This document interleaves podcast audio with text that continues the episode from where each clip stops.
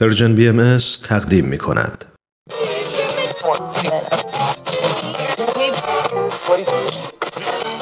اگه امروز حالت خوبه اگه یه عالم انرژی مثبت داری اگه حس خوبی داری و دلت نمی‌خواد که اونو از دست بدی اگه می‌خوای برای شروع هفته تازه انگیزه داشته باشی فقط کافیه که فرکانس ذهنتو روی موج مثبت رادیوی ما تنظیم کنی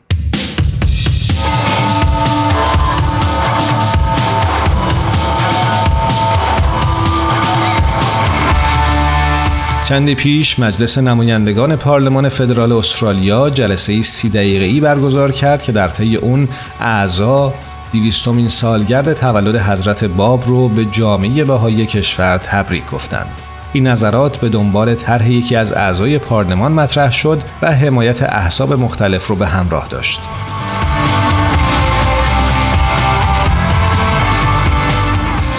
از جمله نکاتی که در این طرح به اون اشاره شده اینه که مجلس نمایندگان جامعه بهایی رو عضو ارزشمندی از اجتماع استرالیا می‌دونه. مشارکت بهایان استرالیا در انسجام اجتماعی، وحدت و جامعه سازی رو ارج می‌گذاره و اطمینان میده که آین بهایی اداره کنندگان و پیروان این آین به دلیل تمرکز بر خدمت خالصانه به دیگران از درجه احترام مخصوصی نزد این مجلس برخوردار هستند.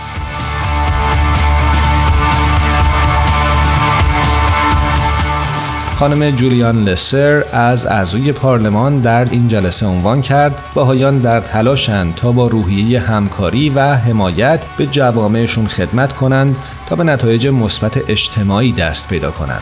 یکی دیگه از اعضای پارلمان خانم آن آلی سخنان خودش رو با قسمتی از آثار حضرت بهاءالله شروع کرد که مضمون بیان اینطور هست.